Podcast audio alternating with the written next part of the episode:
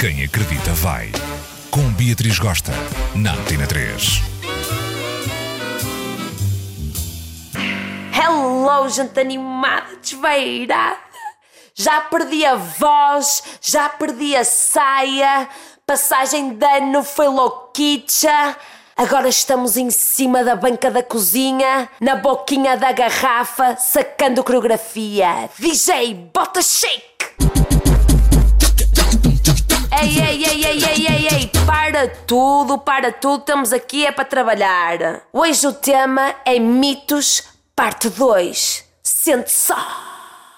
O mito que o sexo oral não é perigoso. A geira assanhada, desvairada e marota que anda para aí acha que através de um minhatezinho básico ou de uma xuxinha assanhada não se apanha doenças sexualmente transmissíveis. Mas eu estou aqui para dizer exatamente o contrário. O minhete é mais difícil, vamos ser francos. Mas não é impossível. Agora um bracozito maroto é mega perigoso. E não é porque se pode sangrar das gengivas, pau pau pau, piu piu piu. É que tu não sabes, mas tu podes ter um início de uma amigdalite.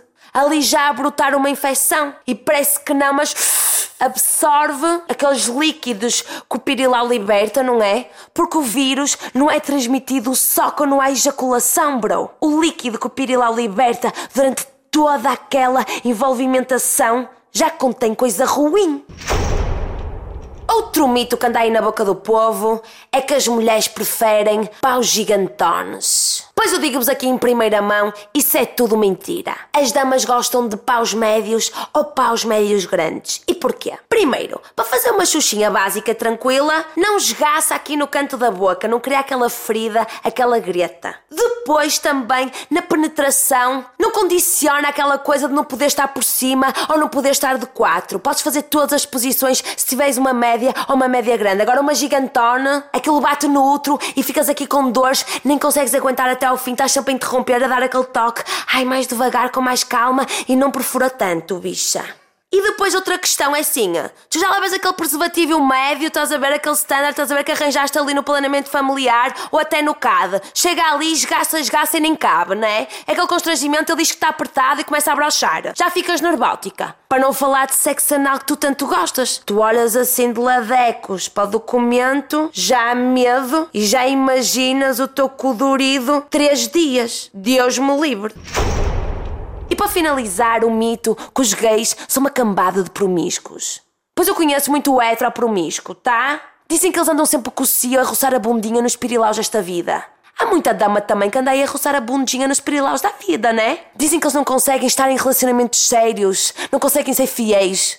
Conheço muita dama, muito macho hetero, que não consegue ser fiel e que tem relacionamento só de fachada, sempre a chifrar o parceiro ou a parceira, tá?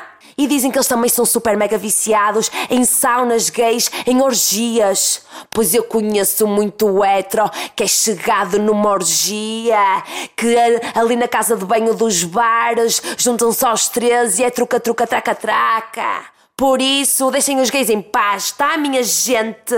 Um beijo enorme e vamos voltar ao shake shake, que ainda estamos em after, em cima aqui da banca da cozinha. Bora lá, minha gente!